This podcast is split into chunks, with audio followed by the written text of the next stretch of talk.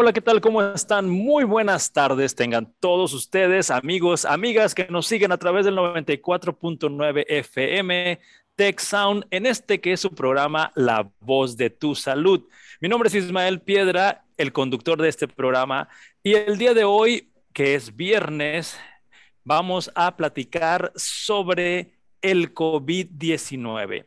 Para esto tenemos a una invitada, ella es la doctora Gloria Aguirre. Ella es infectóloga y también es parte del equipo de COVID del Tech Salud y del Departamento de Vigilancia Epidemiológica en el Tech Salud. Bienvenida, doctora Gloria Aguirre, a este programa La Voz de tu Salud. Buenas tardes, Ismael. Muchas gracias por la invitación. Y quisiéramos preguntarle, aprovechando su experiencia en este tema del COVID y de muchas otras infecciones, me gustaría saber qué, en qué ha cambiado la información que hemos recibido al inicio de la pandemia sobre el COVID y la que tenemos ahorita. ¿Cuál sería su perspectiva de los cambios que hemos enfrentado como ciudadanos, de la información que recibimos de las autoridades?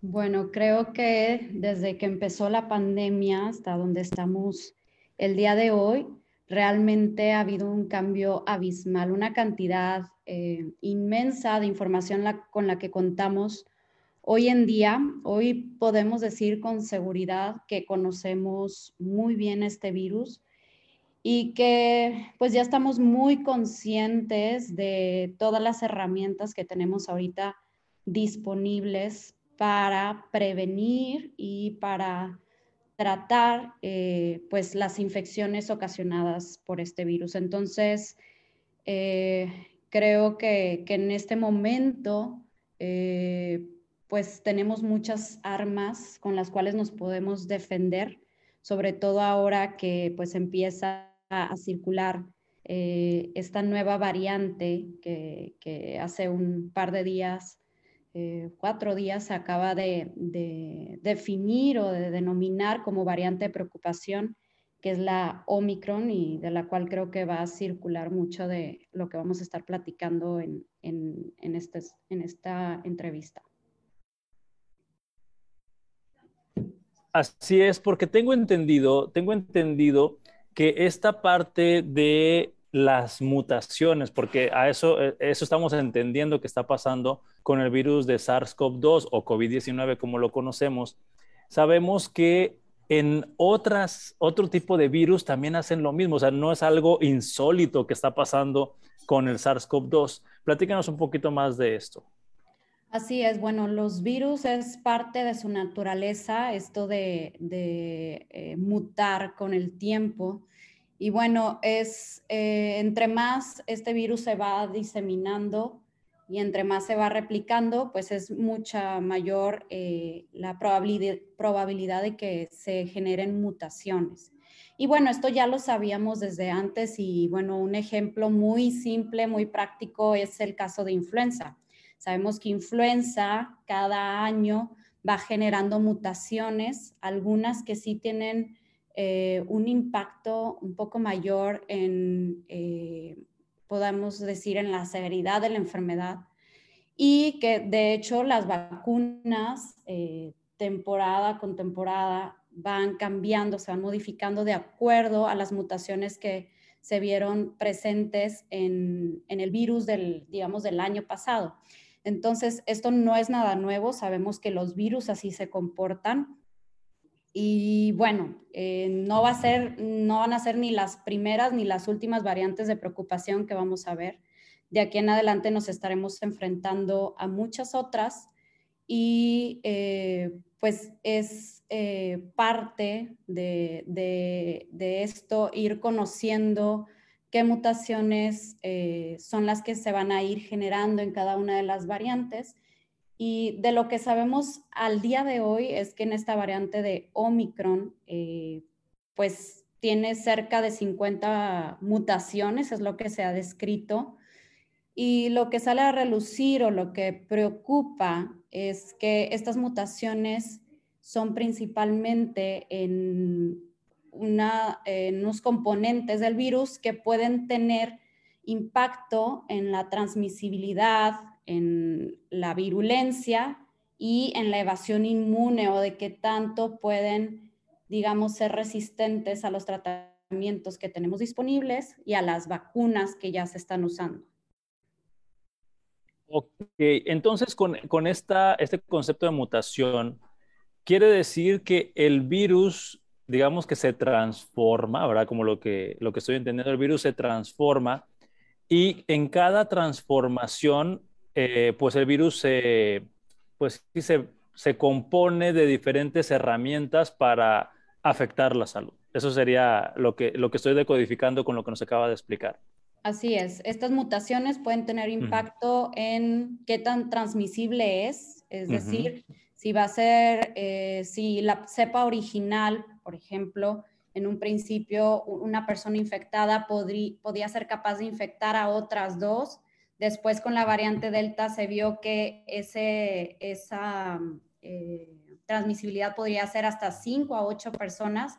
Bueno, ahora con Omicron podemos predecir que puede ser más transmisible que la cepa original, pero todavía no tenemos la suficiente información como para decir si va a ser igual de transmisible que Delta o va a ser menos o va a ser más, pero alguna modificación o algún cambio o algún impacto en la transmisibilidad lo va a tener, eso es seguro. En severidad tampoco todavía no sabemos, eh, falta información y en cuanto al efecto que puedan tener las vacunas y los tratamientos en esta variante, también es, lo, es la información que vamos a ir obteniendo en las próximas semanas.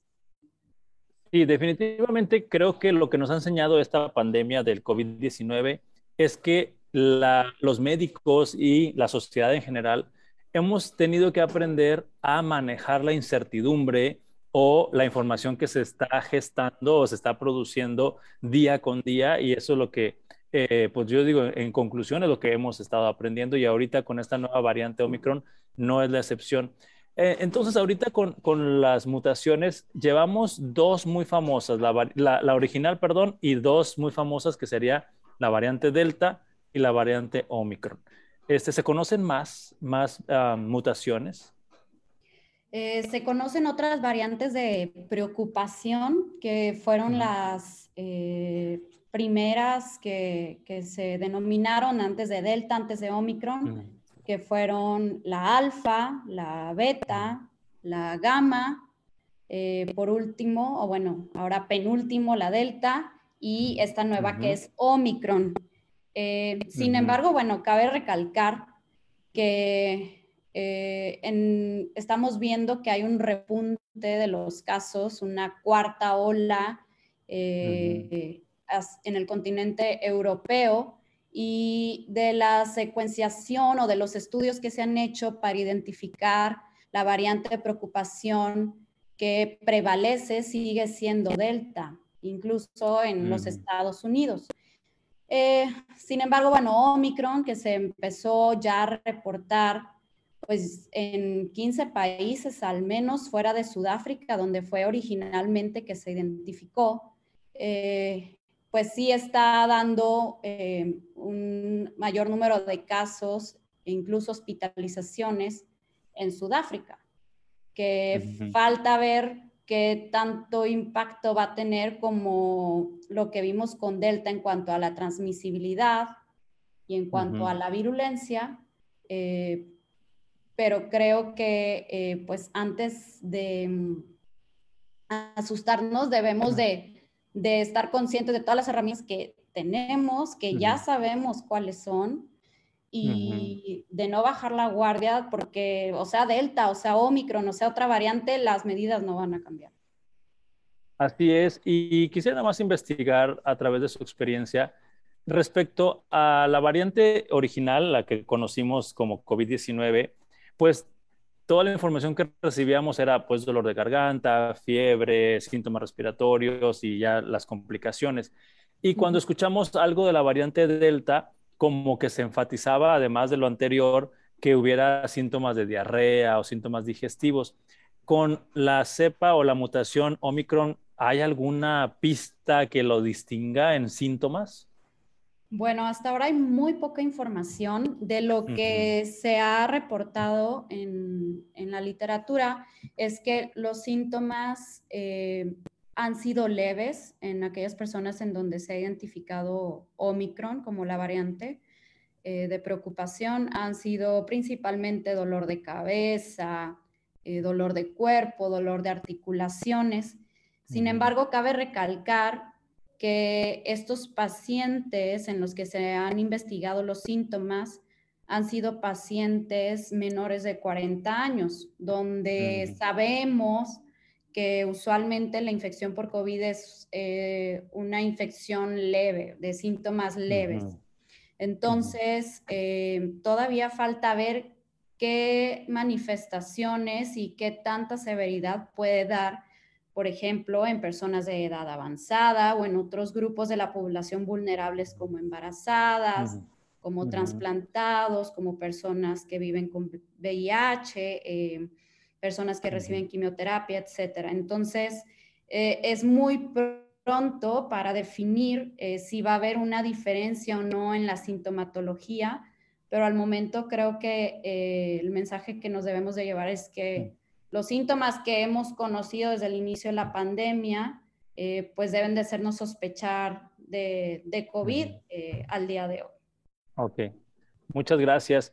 Y continuando con esta parte de las herramientas, porque usted nos ha mencionado durante esta entrevista varias veces sobre las herramientas con las que disponemos, creo que las herramientas que permanecen vigentes es la distancia, cubrebocas, lavado de manos, ¿O hay otra que se pueda integrar a estas que son las herramientas básicas?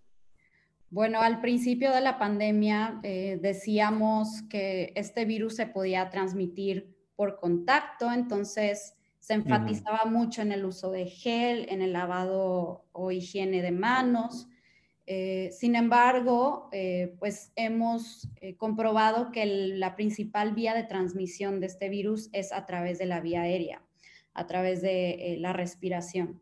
Entonces, eh, no dejar de lado el lavado de manos, no dejar de lado mm. el uso del gel antibacterial, pero sí enfatizar más en eh, la ventilación, en estar en espacios abiertos donde haya circulación del aire, en el uso de, de cubrebocas, porque el uso de cubrebocas va a limitar esa transmisión por la vía aérea y eh, creo que eso sí ha cambiado desde de, el inicio de la pandemia para acá. Entonces, eh, esas medidas van a seguir vigentes. Y bueno, además, la vacunación. Eh, en Sudáfrica, si bien ha habido algo, digamos, de resistencia hacia la vacunación, entonces ese podría ser un factor que sí impacte en la, pues, en la generación, digamos, de nuevas variantes, en que el virus se replique con mayor facilidad y por lo tanto eh, haga mutaciones con mayor facilidad. Entonces, la vacunación va a ser una herramienta que de aquí en adelante eh, nos va a ayudar a disminuir su transmisión y bueno, ya también empezar a hablar de los refuerzos, porque eh, creo que ya un porcentaje importante de la población eh, pues se acerca a, las fechas en que va a empezar a ser eh, candidata para un refuerzo de la vacunación. Sí, fíjese doctora que yo, yo ubico esta, esta situación que antes de la pandemia muy pocas personas eh, se detenían a reflexionar sobre el porcentaje de efectividad de las vacunas. Y la información que yo he estado analizando es de que no existe una vacuna 100% efectiva en el mundo. Así es. Y creo que con COVID hemos desarrollado vacunas muy, muy buenas, muy eficaces. La mayoría tienen una eficacia arriba del 95%. Y sí, digo, tenemos y tenemos varias opciones y eh, a pesar de que se ha eh, visto que al pasar seis, ocho meses, la inmunidad, o bueno, más bien el nivel de anticuerpos neutralizantes puede empezar a ir bajando, la inmunidad a nivel celular eh, puede llegar a, perdurar todavía un tiempo más. Entonces, creo que con COVID nos hemos dado cuenta que eh, hay vacunas muy buenas, eh, no solo para COVID, sino para otro tipo de infecciones y que a lo largo de la historia el control de este tipo de infecciones pues ha sido gracias a las vacunas. Entonces, eh, no dejar de lado la, importancia que esto, que esto amerita y no solo buscar en estos tiempos, por ejemplo, el refuerzo, también buscar la vacunación, por ejemplo, contra influenza, que es una vacuna que todos nos debemos aplicar, que contraindicaciones son pues prácticamente contadas este, y que eso también nos va a ayudar a disminuir la tasa de infecciones de otros virus respiratorios que también empiezan a circular ya en estos tiempos. Sí, definitivamente considero que la vacunación, y es algo que a muchas personas les ha costado entender, porque son discusiones que pues prácticamente todos hemos tenido en nuestra familia, con amigos o en nuestro círculo de trabajo, donde este 95% que nos comparte de la efectividad de algunas vacunas, en este momento lo estamos entendiendo como que va dirigido a evitar que te hospitalices y eventualmente fallezcas, ¿no? Así es, la eficacia arriba del 95% es contra enfermedad severa, así es que se traduce a requerir hospitalización eh, por una neumonía por COVID o eh, el desenlace de eh, fallecer por COVID. Entonces, el estar vacunado no nos exenta de infectarnos por COVID, nos podemos infectar a COVID, incluso también podemos transmitir COVID aunque estemos vacunados. Sin embargo, la eficacia radica en que nos evita terminar en un hospital o fallecer por COVID, que es eh, a final de cuentas pues lo que impacta, ¿no?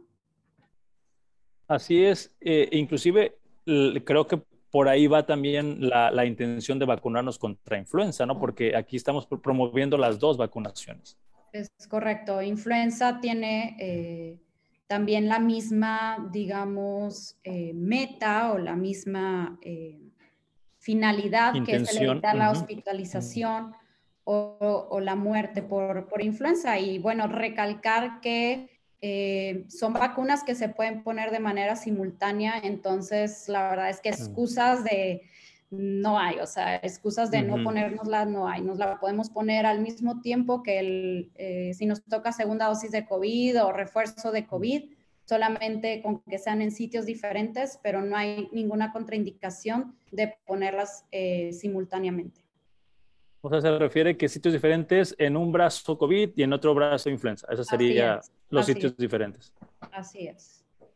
Muy bien. Y hablando de, estas dosis de refuerzo, eh, yo ahorita estoy imaginándome, creando una hipótesis. ¿Será que eh, COVID se va Ah, bueno, la vacunación de COVID se va a comportar muy parecida a la vacunación de influenza. estoy mencionando algo hipotético, pero porque lo que estoy viendo es que hay mutaciones y que las defensas bajan y que se requiere una tercera dosis. ¿Será que más o menos tenemos que estarnos vacunando cada año como lo hacemos con influenza? Es, es difícil predecirlo, pero lo más probable es que así vaya a suceder. Eh, creo que eso lo iremos eh, aprendiendo con el tiempo y con estudios que vayan midiendo la eficacia, si eh, perdura a través del tiempo o si esta se va desvaneciendo y por lo tanto van a ser necesarios nuevos refuerzos. Hay diferentes teorías al momento, pero creo que esto solo lo vamos a ir contestando con el tiempo. Ok. Y hablando de herramientas, quisiera dedicar un par de minutitos rápidamente a conocer cómo está el estado actual de los estudios, porque ya ves que circularon en, noticias de que la ivermectina tenía o prometía tener efectos, la cloroquina o hidroxicloroquina. Eh, ¿El estado actual de esa información cómo quedó?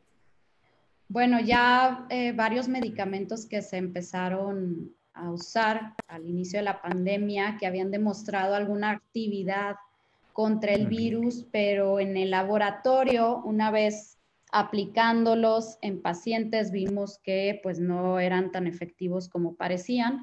Entonces se fueron tachando de la lista hay varios medicamentos, como bien lo comentó, la ivermectina, la hidroxicloroquina, incluso antibióticos como acitromicina, eh, otros antihipertensivos como el losartán, etcétera, ¿no? Entonces, al momento lo que sí tiene eh, evidencia sólida de que funciona en el tratamiento de pacientes con neumonía y requerimiento de oxígeno, es decir, en un paciente que ya está hospitalizado, eh, pues son los esteroides. Y algunos otros eh, inmunomoduladores como el baricitinib, como el tocilizumab, que ya tienen algunas indicaciones más orientadas dependiendo de la cantidad de oxígeno que requiera el paciente, pero eh, vuelvo a recalcar, el paciente hospitalizado.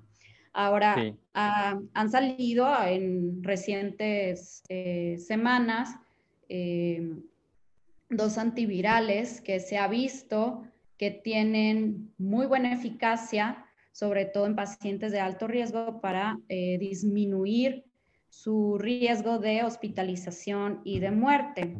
Eh, y estoy hablando del molnupiravir y del Paxlovid, que eh, de hecho el molnupiravir tengo entendido que hace un par de días también o el día de ayer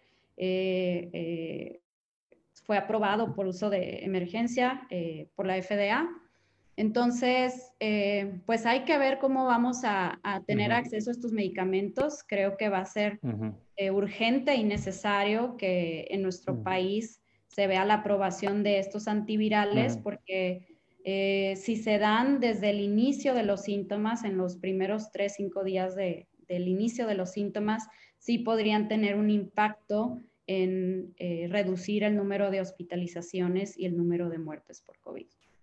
Así es, y, eso, todos esos medicamentos antivirales que acaba de mencionar, pues son de poco acceso a las personas. O sea, no vamos a una farmacia de nuestra colonia y los adquirimos. Son, son medicamentos que, que son este, inaccesibles económicamente a veces y no están en el país todavía algunos, ¿verdad? Sí, en este momento todavía no los eh, tenemos disponibles, pero creo que sí va a ser urgente su aprobación. Mm. Y sobre todo, como usted comenta, la regulación eh, del uso de, estos antivirales que sea en pacientes que sí tengan eh, factores de riesgo para complicarse y que sean los primeros días de síntomas y con un diagnóstico confirmado, con una prueba positiva de, COVID. Y bueno, sí, sí va a ser un, un, tema ahí de, a discutir sobre el costo, porque hasta ahorita se habla que sí son eh, medicamentos pues costosos, pero bueno, habrá que ver cómo eh, haremos disponibles o accesibles estos antivirales a la población. Sí, y hago la aclaración de esta información que, que entiendo que es cierta por lo que usted me, está validando de que no son accesibles, no están en México, porque pues sucedió que en las noticias dijeron ivermectina y en las farmacias se acabó la ivermectina y cloroquina y se acabó la cloroquina pero era por la búsqueda desesperada de una solución o de, tener una protección y ahorita pues por lo menos no tenemos esa alternativa en México y económicamente quién sabe si la vamos a tener eh, pronto. Por lo tanto, las herramientas que usted nos está diciendo, me queda claro que eh, debemos de seguir cuidándonos, eh, usando cubrebocas a distancia, espacios abiertos, aseo de manos. Y este, también algo que me gustaría aclarar con usted brevemente, es que eh, los otros remedios, por ejemplo, que cambios en el estilo de vida, que te comas cierta fruta, cierta planta, cierta hierba, pues creo que tampoco ha habido evidencia de eso, ¿no? No, eh, se cree, bueno, hay, de hecho hemos visto que, que, pacientes, pues conocidos como sanos, sin ninguna enfermedad diagnosticadas sin obesidad, sin diabetes, sin hipertensión. Eh, hemos visto que pacientes sanos se, pueden complicar eh, por COVID. Seguramente hay factores genéticos predisponentes eh, que los, los ponen en riesgo, Sin embargo, bueno, pues es, información que, todavía no tenemos a la mano y que la verdad va a ser muy difícil eh, poder identificar a este tipo de pacientes mediante pruebas de, laboratorio. Entonces, digo, claro que, que, se invita a la población a que practiquen un estilo de vida pues lo más saludable posible, no solo para evitar complicaciones por COVID, sino otro tipo de enfermedades de las que ya tenemos eh, pues muy prevalentes en México. Eh, pero este, pues así como un remedio casero, como alguna planta o algo que, que se haya evidenciado científicamente que nos pueda proteger de COVID, la verdad es que hasta el momento no lo hay. Muchas gracias. Y para terminar esa entrevista, doctora Gloria, eh, ¿cuál quieres que sea el mensaje que se quede en la mente de las personas que nos están escuchando el día de hoy aquí en La Voz de tu Salud? Bueno, yo quisiera eh, invitarlos a que mm, hagamos conciencia sobre todo de que este virus no se va a ir, o sea, este virus llegó para quedarse, que estas variantes de preocupación eh, pues no van a ser las únicas que, vamos a conocer, que seguramente en un futuro van a seguir saliendo más, pero que no debemos de, eh, pues, alarmarnos al grado de eh, pensar que las nuevas variantes pudieran eh, ocasionar o ser más letales o ser más severas. lo que sí es que creo que no debemos de bajar la guardia, que bueno, ya hemos aprendido a lo largo de estos ya casi dos años que las medidas que van a seguir siendo eficientes es la sana distancia, la, el uso de cubrebocas bien colocado, eh, la ventilación, espacios abiertos y bueno, la vacunación.